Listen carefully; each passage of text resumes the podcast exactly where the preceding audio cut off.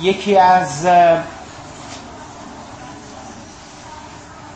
دلایلی که باعث شد این کتاب ما چگونه ما شدیم نوشته بشه رو می‌خوام امروز با شماها در میون بگذارم. بگم چی شدش که اساسا ما چگونه ما شدیم. به وجود آمد.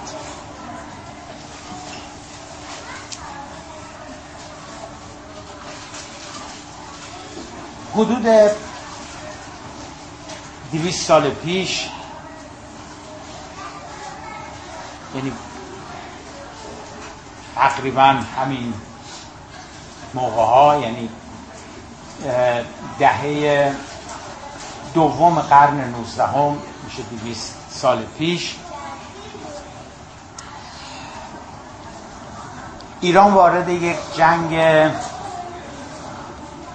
خانمان برانداز و سخت و دشواری میشه با امپراتوری روسیه.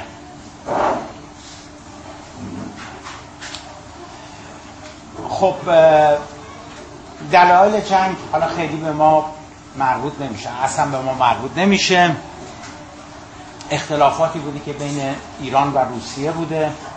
از دیرباز زمینه اختلافات هم مشخص مناطقی که امروز تحت عنوان گرجستان ارمنستان نمی‌دونم قفقاز و ماورای قفقاز هستند. یه حالت مرافعه و مناقشه بین ما و روسیه همیشه بوده سر, سر این مناطق. و مواقعی که قدرت مرکزی در ایران ضعیف می شده این مناطق اعلام خودمختاری می کردن و دیگه حاضر نبودن از حکومتی که در ایران بوده تمکین بکنن و تا دو مرتبه قدرت بزرگی در ایران نیرومندی و بعضیاشون حالت استقلال به خودشون می‌گرفتن. بعضیاشون تمایل پیدا می‌کردن به امپراتوری روسیه. خودشونو تحت الحفظ تحت الحمایه اون امپراتوری می‌گرفتن. این داستان مجددا بعد از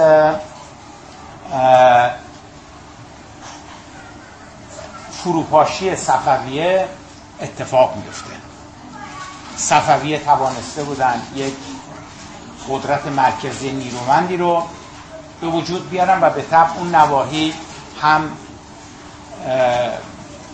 تحت الحمایه خراجگذار ایران بودن. اما با فروپاشی سلسله صفویه دو مرتبه اینها حالت گریز از مرکز پیدا می‌کنن. تا آقا محمد خان ظهور می‌کنه و آقا محمد خان یه جورایی یه نادر دیگری میشه و سعی می‌کنه که این تیکه پاره های گریز از مرکز رو دو مرتبه برشن گردونه به ولی خب می‌دونیم که عمرش کفاف نمیده کشته میشه به قتل می‌رسه. و این حالت گریز از مرکز همچنان باقی میمونه. و باعث به وجود آمدن جنگ بین ایران و روسیه در حقیقت همین ایالت ها بودن همین مناطق بودن.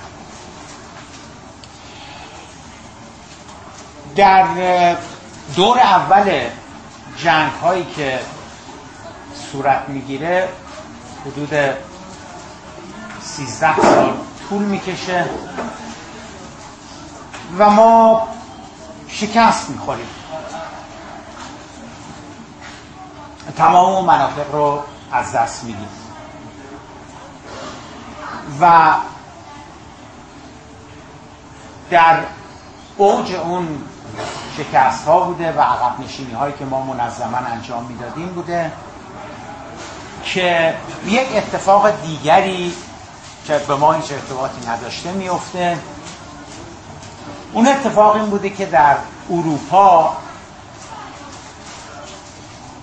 قدرتمندی به نام ناپلون ظهور می‌کنه در همون سالها. و جدا از درگیری هایی که بالا با انگلستان پیدا می‌کنه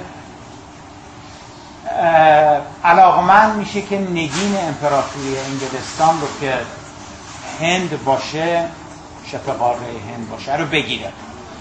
خیلی جدی. خب شما به نقشه که نگاه می‌کنید برای گرفتن هند شما چاره ندارید الا اینکه بیاید از ایران عبور بکنید. و ناپلون هم تصمیم می‌گیره که بیاد از ایران عبور بکنه بره هند رو بگیره. ایرانی که حالا خودش درگیر جنگ های عمیقی با امپراتوری روسیه هست. جنگ هایی که ما با شکست پشت که شکست داریم متحمل میشیم. ناپلون هیئتی رو به ایران میفرسته. این هیئت از دو جزء تشکیل شده بوده. یک جزء سیاسی به زعامت یکی از دیپلمات های فرانسه به اسم موسیو جوبر هیئت از دو جزء تشکیل شده بوده. عرض کردم یه جزء سیاسی و یه دیپلمات ارشد فرانسوی موسیو جوبر و یک جزء نظامی یه دم نظامی اومده بودن. یکی از جنرال هاشو فرستاده بوده به اسم جنرال گاردان.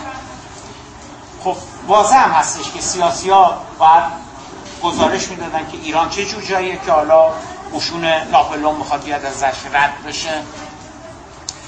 نظامی هم باید چه می‌دونم این چیزای برنامه ریزی های سوقل جشی استراتژیک نمی‌دونم سوار نظام از کجا باید بیاد تو توپا رو چجوری باید عبور بدیم و اینها. الان مثلا 216 هستش حالا اون موقع مثلا 1816 بوده حالا حدودا. بگیریم 200 سال پیش. جزء نظامی کارش انجام میده. گزارششون تهیه می‌کنن.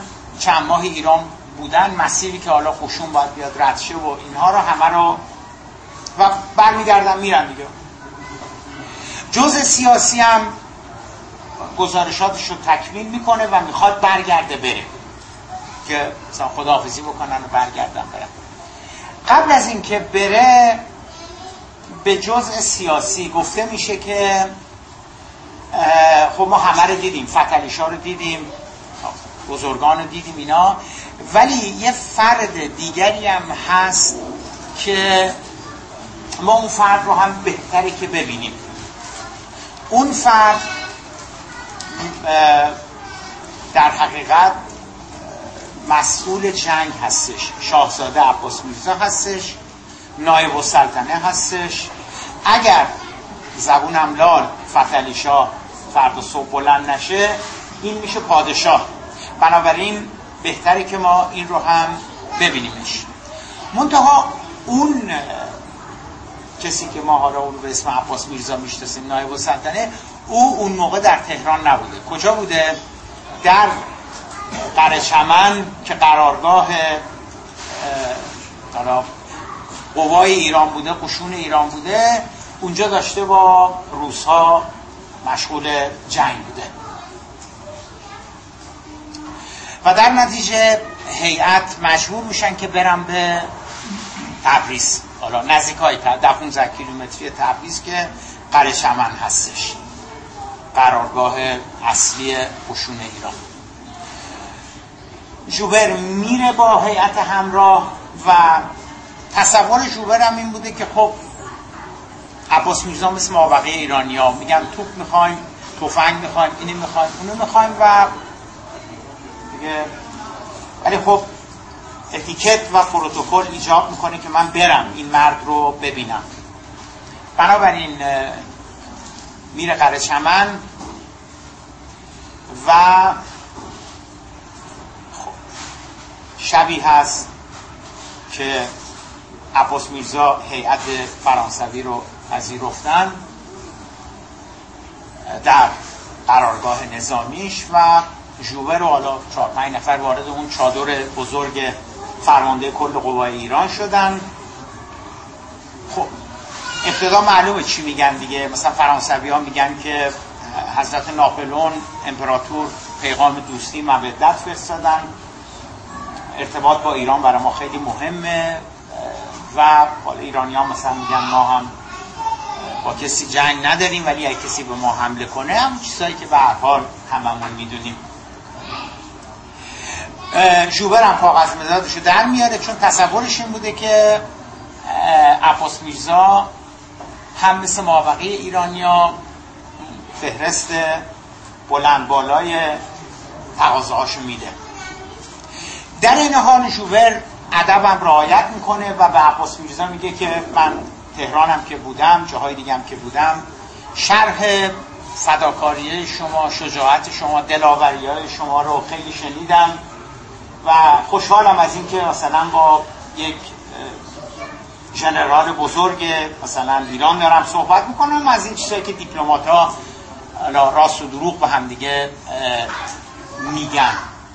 و دیگه صحبتش تموم میشه میشینه. حالا الان نوبت عباس میرزا هستش که صحبت بکنه. این تیکهی که می‌خوام براتون بخونم حرفای عباس میرزا هستش که دیویست سال قبل زده شده. این حرفا رو هیئت فرانسوی یادداشت می‌کنم. جوبر بعدها که حالا بازنشست میشه و از کور دیپلماتیک میاد بیرون و نمی‌دونم اینها خاطرات سفر به ایران رو می‌نویسه. و از جمله اینکه اون شب عباس میرزا چه گفت؟ بنابراین این چیزی که من دارم می‌خونم کم و بیش حرفای عباس میرزا هستش که به فرانسوی ترجمه شده و بعد از فرانسه به فارسی ترجمه شده و تو کتاب ما چگونه ما شدیم هم رفرنسش اومده که از کجا من اینو گرفتم.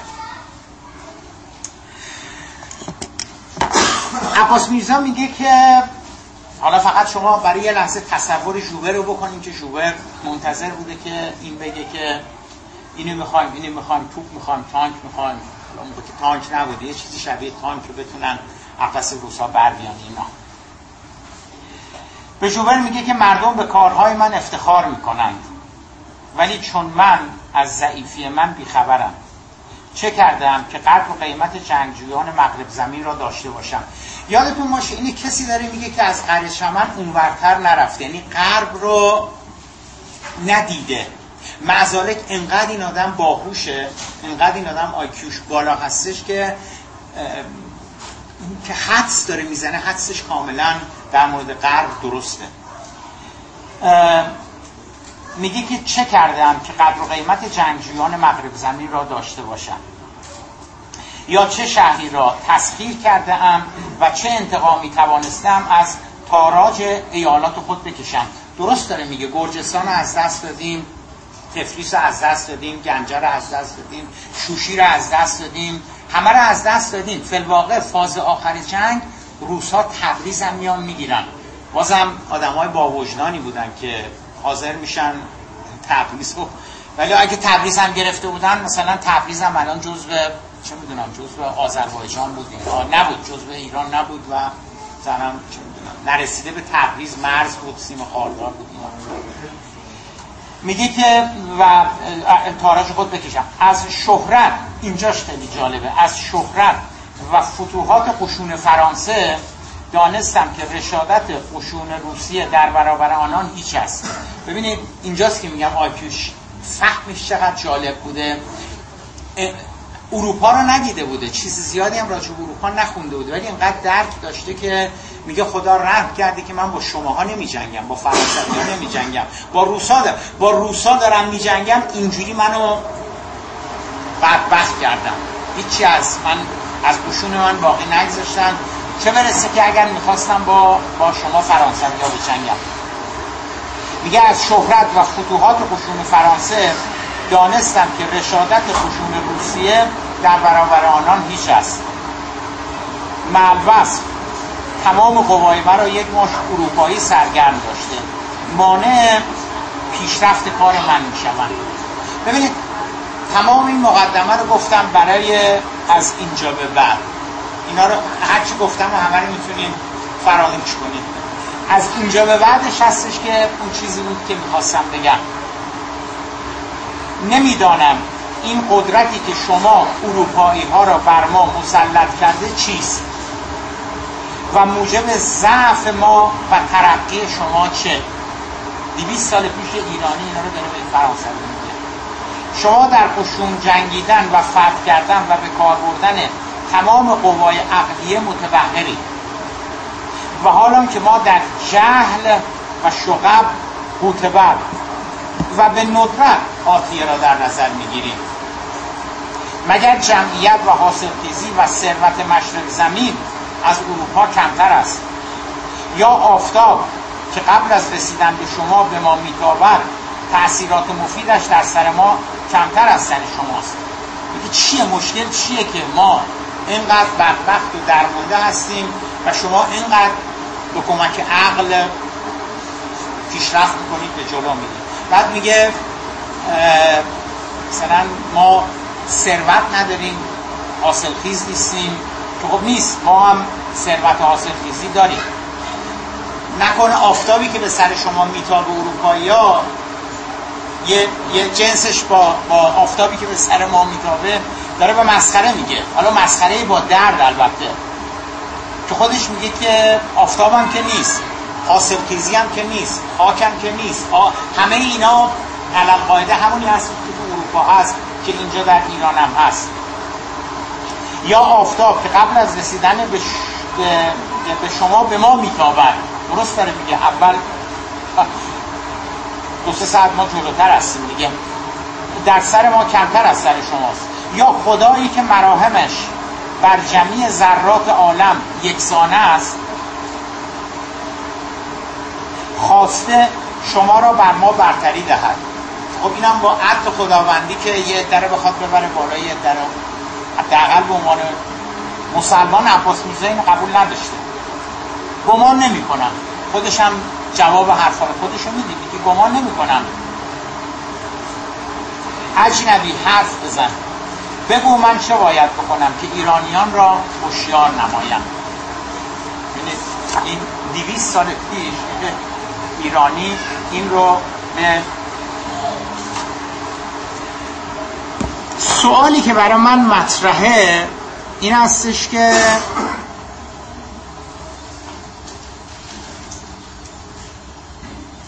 این چیزی که عباس میرزا میگه به جوبر حالا من ندارم جوبر بهش چی میگه. احتمالا مثلا جوبر سعی می‌کنه دلداریش بده بگه موسی و عباس مثلا آره چیز نیست. شما انشالله که پیشرفت می‌کنین اینا. حالا چی می‌خوای نظامی من بهت بدم؟ نمی‌دونم. جوبر چی میگه بهش؟ ولی نسلهای بعد از عباس میرزا با این پرسش مواجه میشن. یعنی 200 ساله که این پرسش مطرح شده عباس میرزا جزو اولین کسانی بود که فهمید که چه شکافی بین ما و غرب به وجود آمده. البته تفاوتش با با نسلهای بعدی این هستش که یقه غرب رو نمی‌گیره. ببین عباس میرزا نمیگه که شما باعث بدبختی ما شدید. چیزی که الان ما میگیم. اصلا به فرانسویه نمیگه که شما باعث بدبختی یا روسا باعث بدبختی ما شدن. میگه که چی شده که این توازن اینقدر به نفع شما هست و خب ببینید بعد از عباس میرزا مراوده ما با غرب خیلی بیشتر میشه. تعداد ایرانیایی که به غرب میرن زیاد میشه تعداد غربیایی که میان ایران زیاد میشه. بعد از عباس میرزا ارسا فرستادن محصلین به به فرنگ. رفتن تجار به فرنگ. کسانی که برای کسانی که برای مهاجرت می‌رفتن به فرنگ به قفقاز می‌رفتن به امپراتوری عثمانی می‌رفتن به هند می‌رفتن از جنوب ایران. یعنی فهم و آگاهی که عباس میرزا پیدا کرده بود استثناء بود. ولی به تدریج دیگه داره از حالت استثنائیت چی میشه؟ آفرین خارج میشه. حالا تعداد بیشتری ایرانیا همون پرسش که برای عباس میرزا به وجود آمده براشون یواش یواش داره به وجود میاد. حالا برای عباس میرزا 1816 به وجود آمده بود. برای دیگران 1850 1860 1890 تا بیایم برسیم به جلوتر. سوالی که مطرح میشه این هستش که نسل های بعد از عباس میرزا چه پاسخی به این پرسش عباس میرزا داده این کسانی که بعد از عباس میرزا آمدن و به این نقطه رسیدن که عباس میرزا رسیده بود چه پاسخی به این سوال دادیم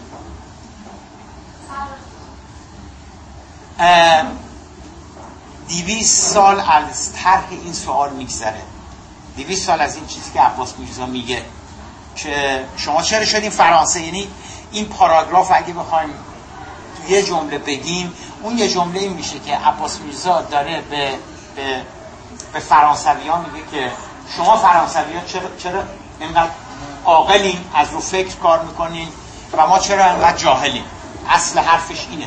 ما چرا عقب مانده ایم؟ شما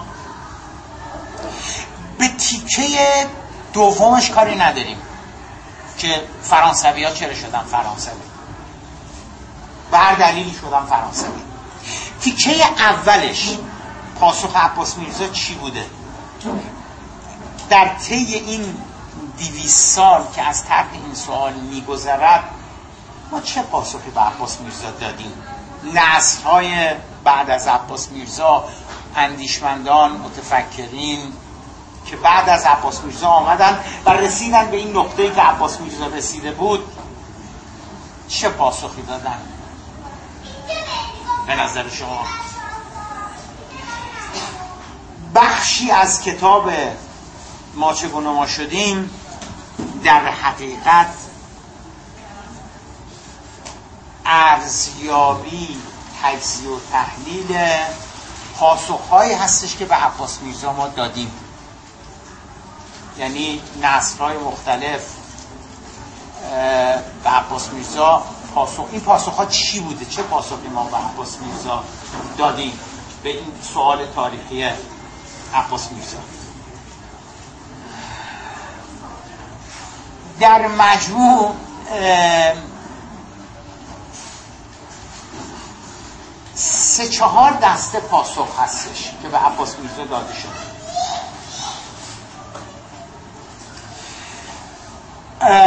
یکی از اولین پاسخهایی که به عباس میرزا داده شد این بودش که عباس میرزا حمله اعراب و اسلام باعث عقب ماندگی ما شده.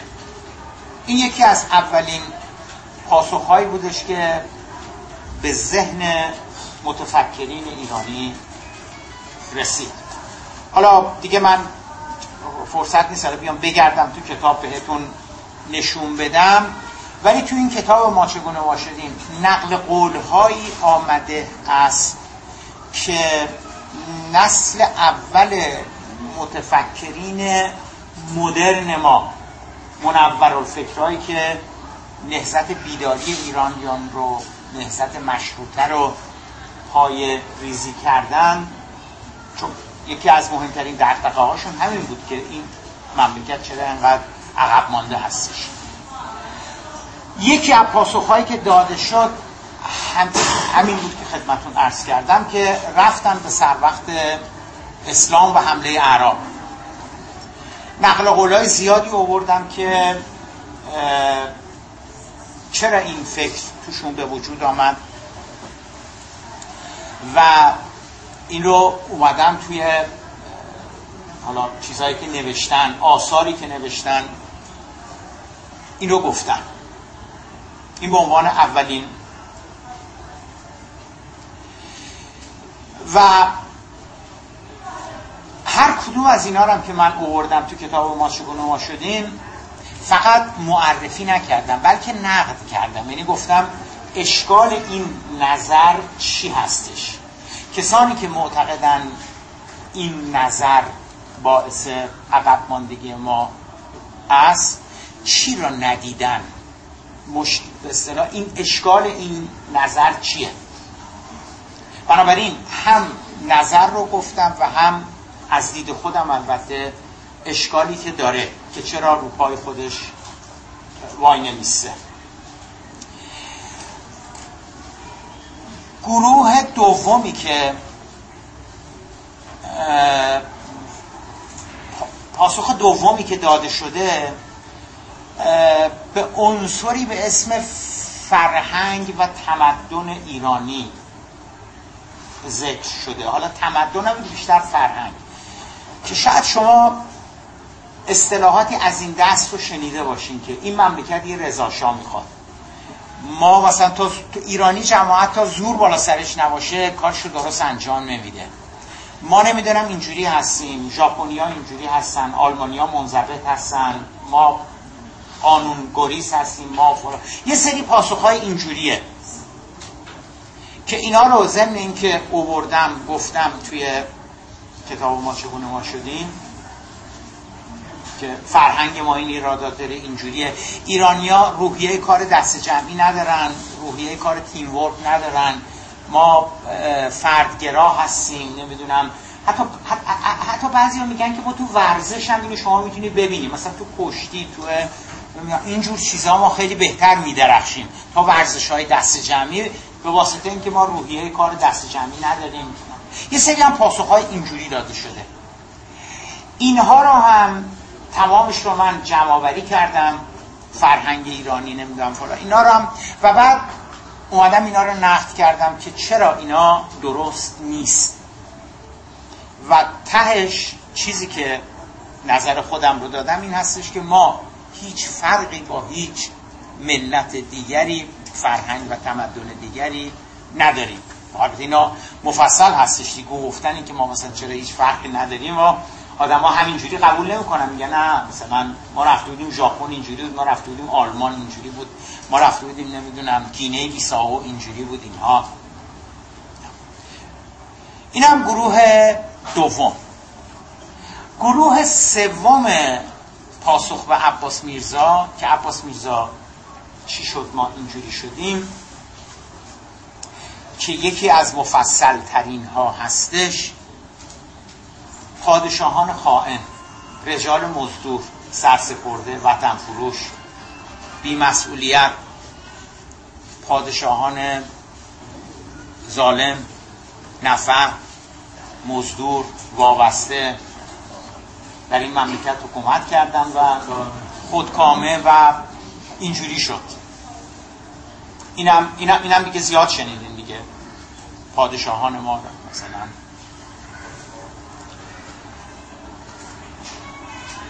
این رو هم من به طور کامل رد کردم توی ما چگونه ما گفتم هیچ ارتباطی به پادشاهان نداره. منطقه خب هرچی میریم جلوتر مثل برف که سنگینتر و سنگینتر میشه ماشین حرکت کردن توش سختتر و سختتر میشه. خب این خیلی سختره که آدم بشینه جلوی جمعی. بگه مثلا عقب ماندگی ما هیچ ارتباطی به پادشاهان نداره. پادشاهایی که مثلا ایشون دبستان می‌رفته مهد کودک می‌رفته می‌گفتن پادشاه ها خائنن. تا الان که ماشاءالله یک جوانی شده و یه یلی شده و خودش بهش گفتن پادشاه ها خواهن الان یک کتاب زفرتی اومده میگه نه پادشاه ها خیلی هم آدم های بدی نبودن. نمیگه پادشاه ها آدم های خوبی بودن یا بدی بودن؟ نه. میگه که پادشاهان پادشاهان اساس استدلالش اینه. حالا خوبه یه تیکه رو من بگم. ببینید نمیگه پادشاهان خوب بودن نمی‌دونم سرشون مثل سر شاه بوده دومشون مثل دوم پلنگ بوده. اینو نمیگه. بلکه یه بحث خیلی ریشه ای دارتر رو داره مطرح می‌کنه. میگه اون پادشاه از کجا آمده بودن؟ از سوئیس اومده بودن از کره ماه اومده بودن مریخی بودن. اون پادشاهان همه محصولات این جامعه بودن. از کره ماه که نیومده بودن. این یک. دو. شما می‌گویید که فتلی شاه چهل سال حکومت کرده و چهل سال بدبختی به بار آورده. درسته؟ آدم زنباره بوده آدم نمی‌دونم مزدور بوده نمی‌دونم نوکر انگلیسا بوده گماشته روسا بوده. اینو ما میگیم در مورد فتلی شاه دیگه. درسته؟ اصلا به فکر مملکت نبوده نمی‌دونم.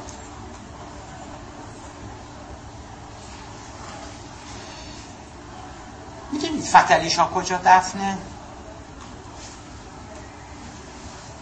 می‌دونید فتلی شاه کجا دفنه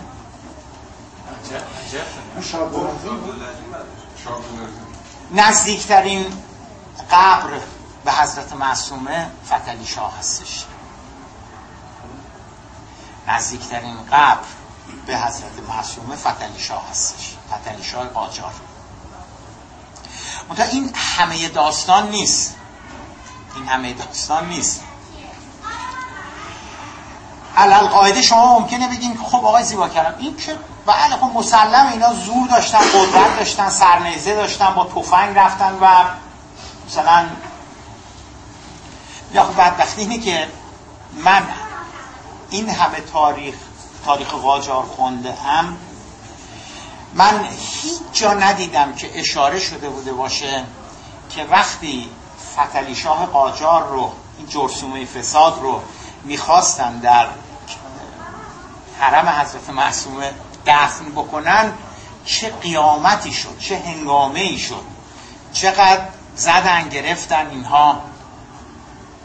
یک کلام همچی چیزی نیست در تاریخ. عکسش. کدام عالم کدام مجتهد بر جنازه فتلی شاه نماز نگذارد یه هفته تعطیل بود ازای عمومی بود. سوال. ممکن که شما بگین خب آره اون موقع اون موقع مردم ایران نمی‌دانستند که فتلی شاه چه جنایاتی کرده.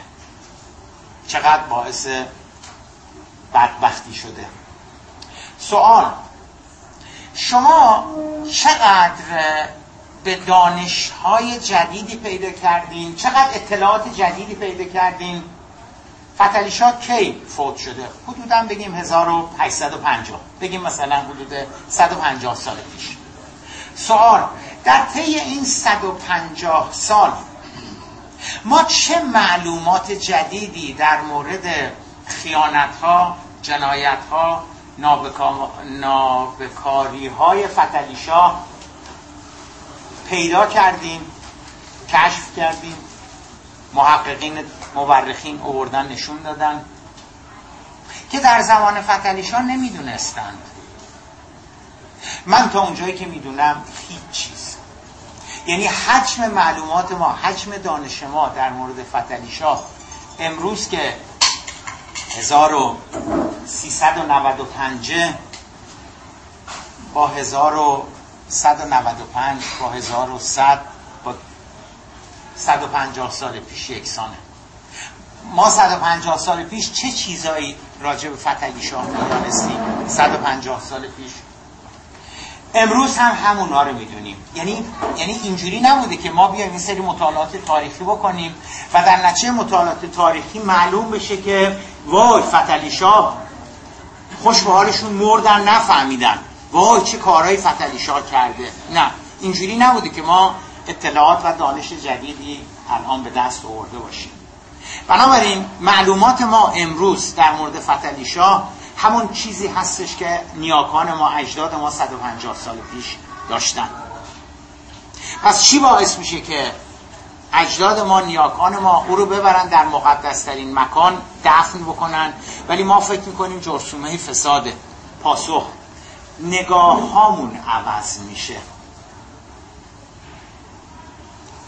اینجوری نیستش که چیزی بر معلومات و پرونده فتلیشاه افزوده بشه. نگاه. خب نگاه تابع مسائل فرهنگی سیاسی ایدئولوژی. خیلی نمی‌دونم. این نگاه ممکنه صد سال دیگه برگرده. همچنان که خب چه می‌دونم اوایل انقلاب نگاهی که در مورد رضا شاه بود و نگاهی که الان هست یه مقداری چی شده؟ یه مقداری فرق کرد. حالا ممکنه بعدها بدتر بشه بهتر بشه نمی‌دونم. نگاه تابع جزر و قبض و بست های اجتماعی فکری فرهنگی جامعه هست. خب این هم مال به علاوه یه سری سوالات دیگری مطرح میشه. ببینید من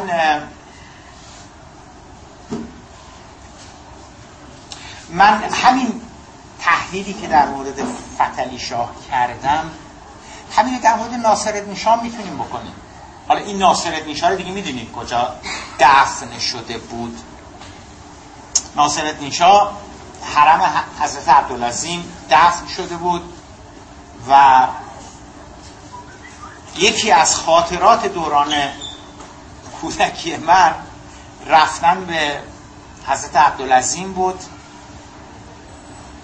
و قشنگ یادمه هر بار که می‌رفتیم حالا مثلا یه پسر بچه 6 7 8 10 ساله بودم چه با پدر مادرم می‌رفتم چه با مادر بزرگم می‌رفتم به من یادآوری میشدش که دو رکعت نماز برای شاه شهید خوندی فراموشت نشه.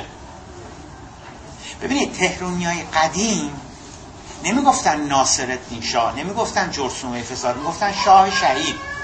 لقب ناصر شاه شاه شهید بود.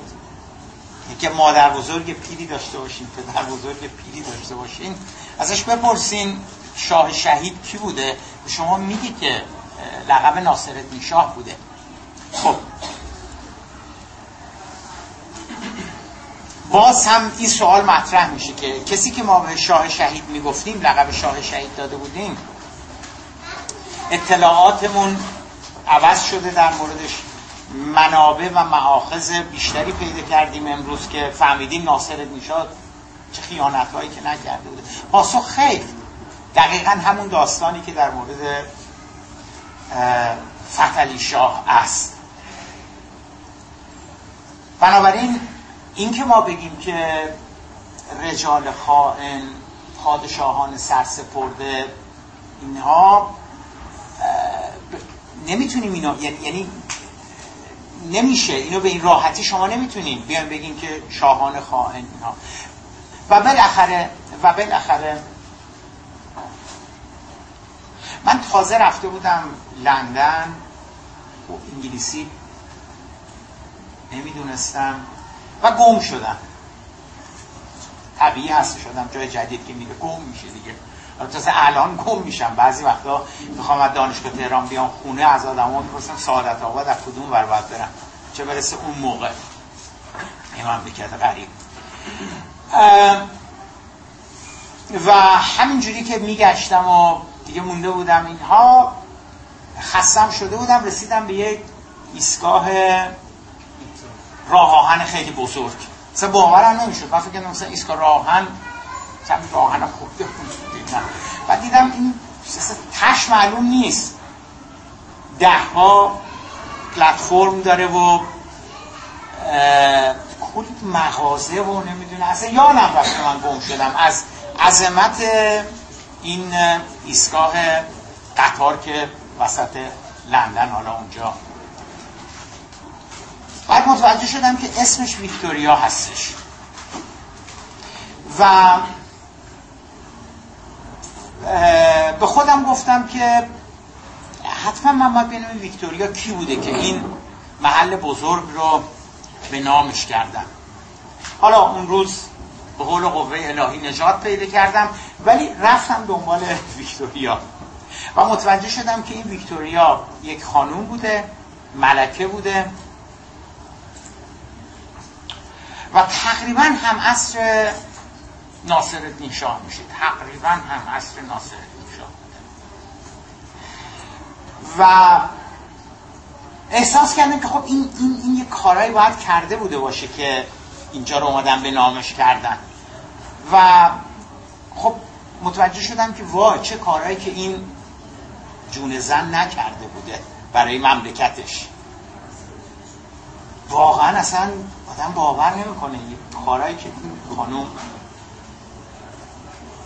بعد همون موقع همون موقع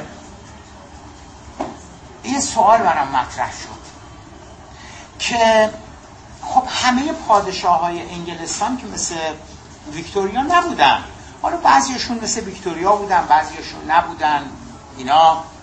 بعد این سوال خودم کردم. همین سوالی که عباس میرزا اتفاقا اون موقع نمی‌دونستم عباس میرزا از جوبر این سوال کرده که آب خاک باد خورشید چیه هستش که شما رو فرانسوی این سوال از خودم کردم که خب همه پادشاهان انگلیس قطعا مثل ویکتوریا نبودن. ولی بعضیشون بودن. بعضیشون اولایی بودن که به هر حال خیابون به اسمشون شده. چون می‌دونم راه هم به اسمشون شده اینها. بعد پیش خودم گفتم حالا با منطقه که اون موقع داشتم. این داستان که براتون دارم تعریف کنم مال سال 1346 اون موقع ها باید باشه. خب اون موقع من فکر می‌کردم که مثلا رضا شاه جرسومه فساد پسرش که دیگه نگو از اون بدتر هر جفتشون. پادشاهان قاجار هم که خب اونام که دیگه دیگه اصلا اونام که دیگه معلومه دیگه.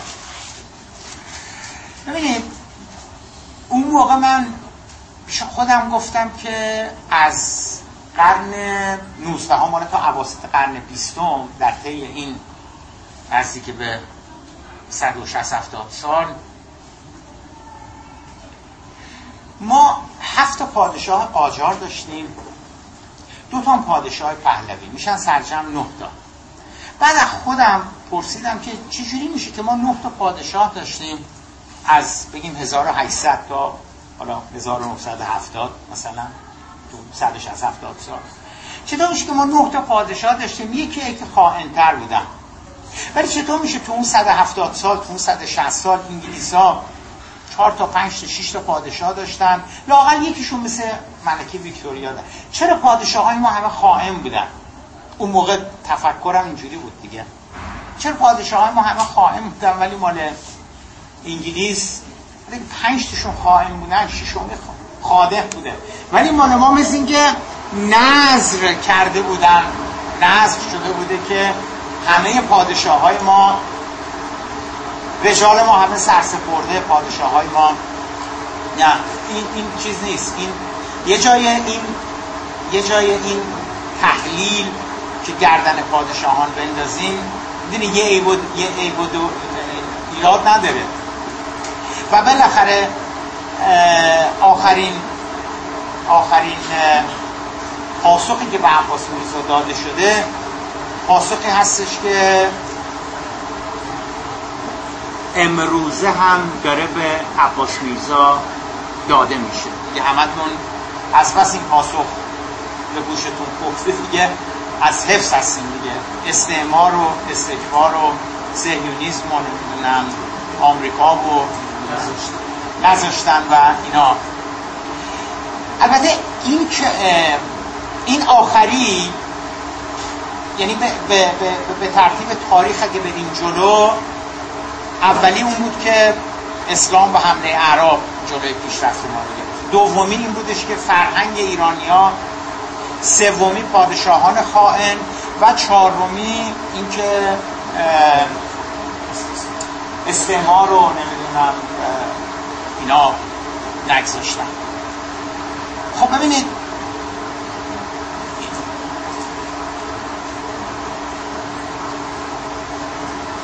ابتدایی ترین سوالی که برای من پیش میاد این هستش که منم میپذیرم برای, برای یه لحظه منم میپذیرم که باعث عقب ماندگی ما استعمار میشه. منتها ببینید کلی سوال به وجود میاد. اولین و مهمترین سوال این هستش که چرا ما نرفتیم انگلیس رو مستعمره بکنیم؟ چرا ما نرفتیم انگلیس رو مستعمره بکنیم؟ من قبول می‌کنم که انگلیس آمد ما رو مستعمره کرد و ما شدیم که عباس میرزا میگه بدبخت. سوال چرا ما نرفتیم انگلیس رو مستعمره بکنیم؟ پاسخی که داده شده باز همین چند وقت پیشم خبرگزاری فارس مفصل اینو به من پاسخ داد. در پاسخ به یه, هم... یه دونه از این جلسات بود راجع به همین غرب چگونه غرب شد. باز همون تکرار کرده بود که اخلاق. آره اخلاق و تمدن ایرانی اسلامی ما اجازه نمیده که ما بریم دیگران رو مثلا استعمار بکنیم و اینها. پاسخیه دیگه. انگلستان چون اخلاق نداره فرهنگ نداره مثلا اعتقاد نداره ولی ما داریم. اینه اینه دیگه پاسخ دیگه. اون به خودش اجازه میده بره نفت این آقا رو ببره مثل اون خانوم رو ببره نمی‌دونم روغن اون یکی رو ببره استعمار بکنه اینها ولی ما نه ما به یه اخلاقیاتی پایبندیم و به خودمون اجازه نمیدیم که بریم دست بندازیم روی اموال دیگران. خب آخه می‌دونید نیستش همچی چیزی نبوده همچی چیزی. شاید باورتون نشه ما آب ندیده ایم و اینا شناگرای قابلی هستیم. هیچ چیز ما کمتر از آمریکایی ها و انگلیس اینا نیست. اگر آب ببینیم صد پله از اونا برتر رفتار می‌کنیم. این تاریخ ما نشون میده. یعنی اصلا اون چیزایی که ما یه فرهنگی داریم و یه چیزی داریم و به دیگران احترام می‌ذاریم و اصلا و ابدا اینجوری نیست. من شما یه سوال می‌کنم. ما کی رفتیم هندو گرفتیم؟ قرن 18 هم مسلمون ما قرن 18 هم رفتیم هندو گرفتیم. کمپانی هند شرقی بدبخ هنوز نیومده بود اونجا مستقر بشه و مستعمره بکنه. ما قبل از انگلیس ها رفتیم هندو گرفتیم. خب. وقتی رفتیم هند گرفتیم چیکار کرد؟ وقتی نادر رفت هند گرفت 1700 خورده بوده که قرن 18 بعد که نادر رفت هند گرفت چیکار کرد؟ پاسخ. وقتی نادر رفت هندو گرفت بهش سوء قصد شد. و 24 ساعت تمام دستور داد که قتل عام بکنن. سگ و گربه رو هم حتی قتل عام کردن. یعنی هر چیزی که زنده بود. و بعد از 24 ساعت همچنان کشتار ادامه داشت و حالا یه تعدادی از مسلمان ها و اینا میان میفتن رو دست و پاش که با رحم کن چیز کن. مثلا اون همه چه می‌دونم گرفته و شما میگینی نادر کرده. من تا و الان هیچ جا ندیدم که ایرانی ها این کار رو محکوم کرده باشن. اگه دیدین من خوشحال میشم به من نشون بدین. بگین فلان عالم دین فلان مجتهد فلان روشنفکر فلان نویسنده این عمل نادر اصلا گرفتن هند رو نه ما رفتیم هند رو گرفتیم قتل کردیم. طلا و جواهر و دریای نور و کوه نور و اینا رو همه هم بار شطور رو قاطر کردیم.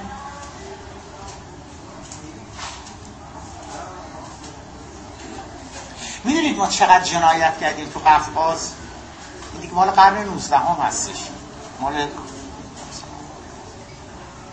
می‌دونید آقا محمد خان از کشته پشت میساخت می‌دونید آقا محمد خان چقدر کلیسا خراب کرد؟ می‌دونید آقا محمد خان چقدر کشیش رو دست و رو بس و انداخت توی رودخونه؟ می‌دونید آقا محمد خان؟ چند بار شما این کارا رو محکوم کردین؟ صفر بار. تو دوران باستان حالا دوران باستان. ببینید ما ما ما مثل دیگران رفتار می‌کنیم. وقتی قدرت داشته باشیم وقتی قدرت داشته باشیم خیلی تافته جدا بافته از دیگران نیستیم. فقط میگم آب نمی‌بینیم ولی ما شنوگرای قابلی هستیم.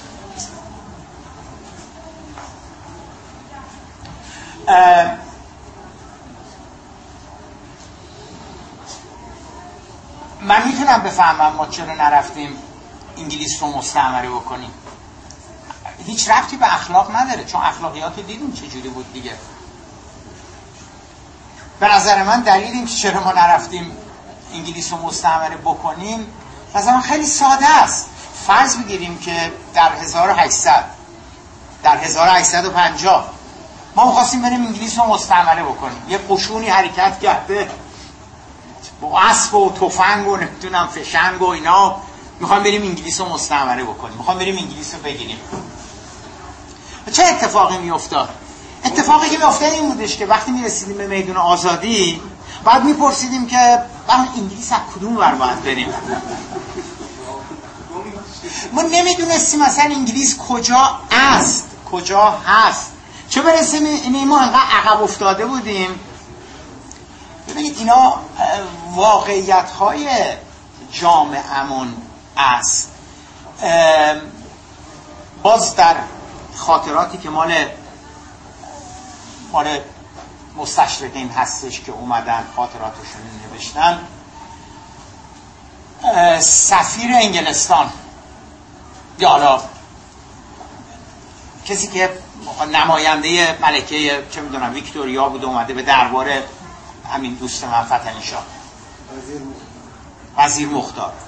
اولین اولین ملاقاتشون هستش. خب یه سری هدایا آورده از طرف ملکه ویکتوریا و اینا. بعد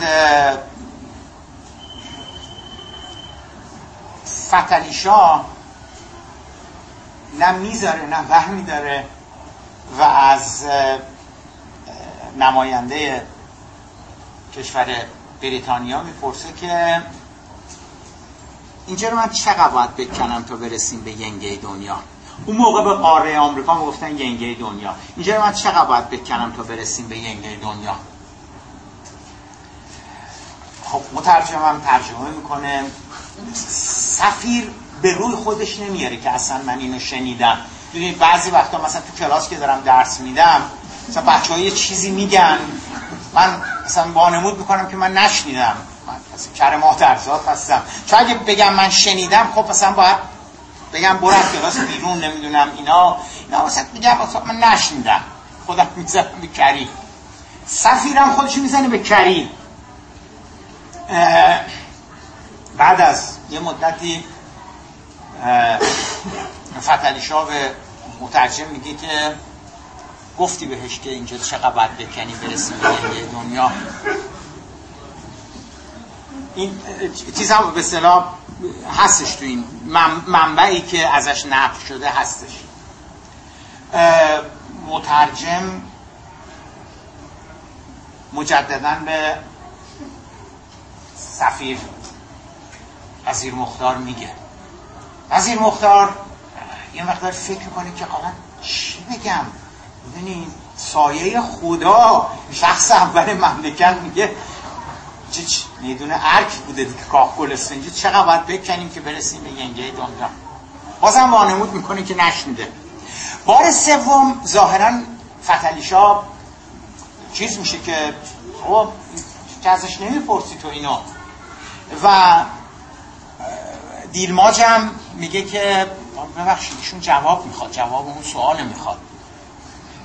سفیر انگلیس هم میگه که نمی‌دونم حتما من نمی‌دونم چقدر باید بکنیم. بازم نمیگه که مثلا اینا. بازم اون ادب دیپلماتیک رو رعایت می‌کنه میگه من نمی‌دونم. ولی فکر نمی کنم راه درست برای رفتن به ینگه دنیا از این طریق باشه. ولی بازم تاکید می‌کنه که من نمی‌دونم. یعنی منم مثل پادشاه شما هستم ناراحت. منم نمی‌دونم.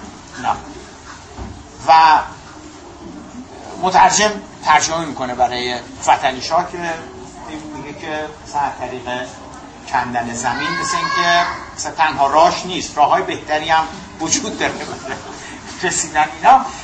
فتلی شاه متغیر میشه. میگه که مثلا این بیشعور احمق نمی‌دونه. من چند وقت پیش از مال عثمانی پرسیده بودم. اون گفته بود. من الان فراموش کردم که خواستم ببینم مثلا این و شما انتظار دارید که این بیاد در رأس قشونی حرکت بکنه. بخواد بره مثلا چه می‌دونم انگلستان رو بگیره. بنابراین داستان کتاب ما چگونه ما شدیم در حقیقت از اینجا به بعد هستش که شروع میشه.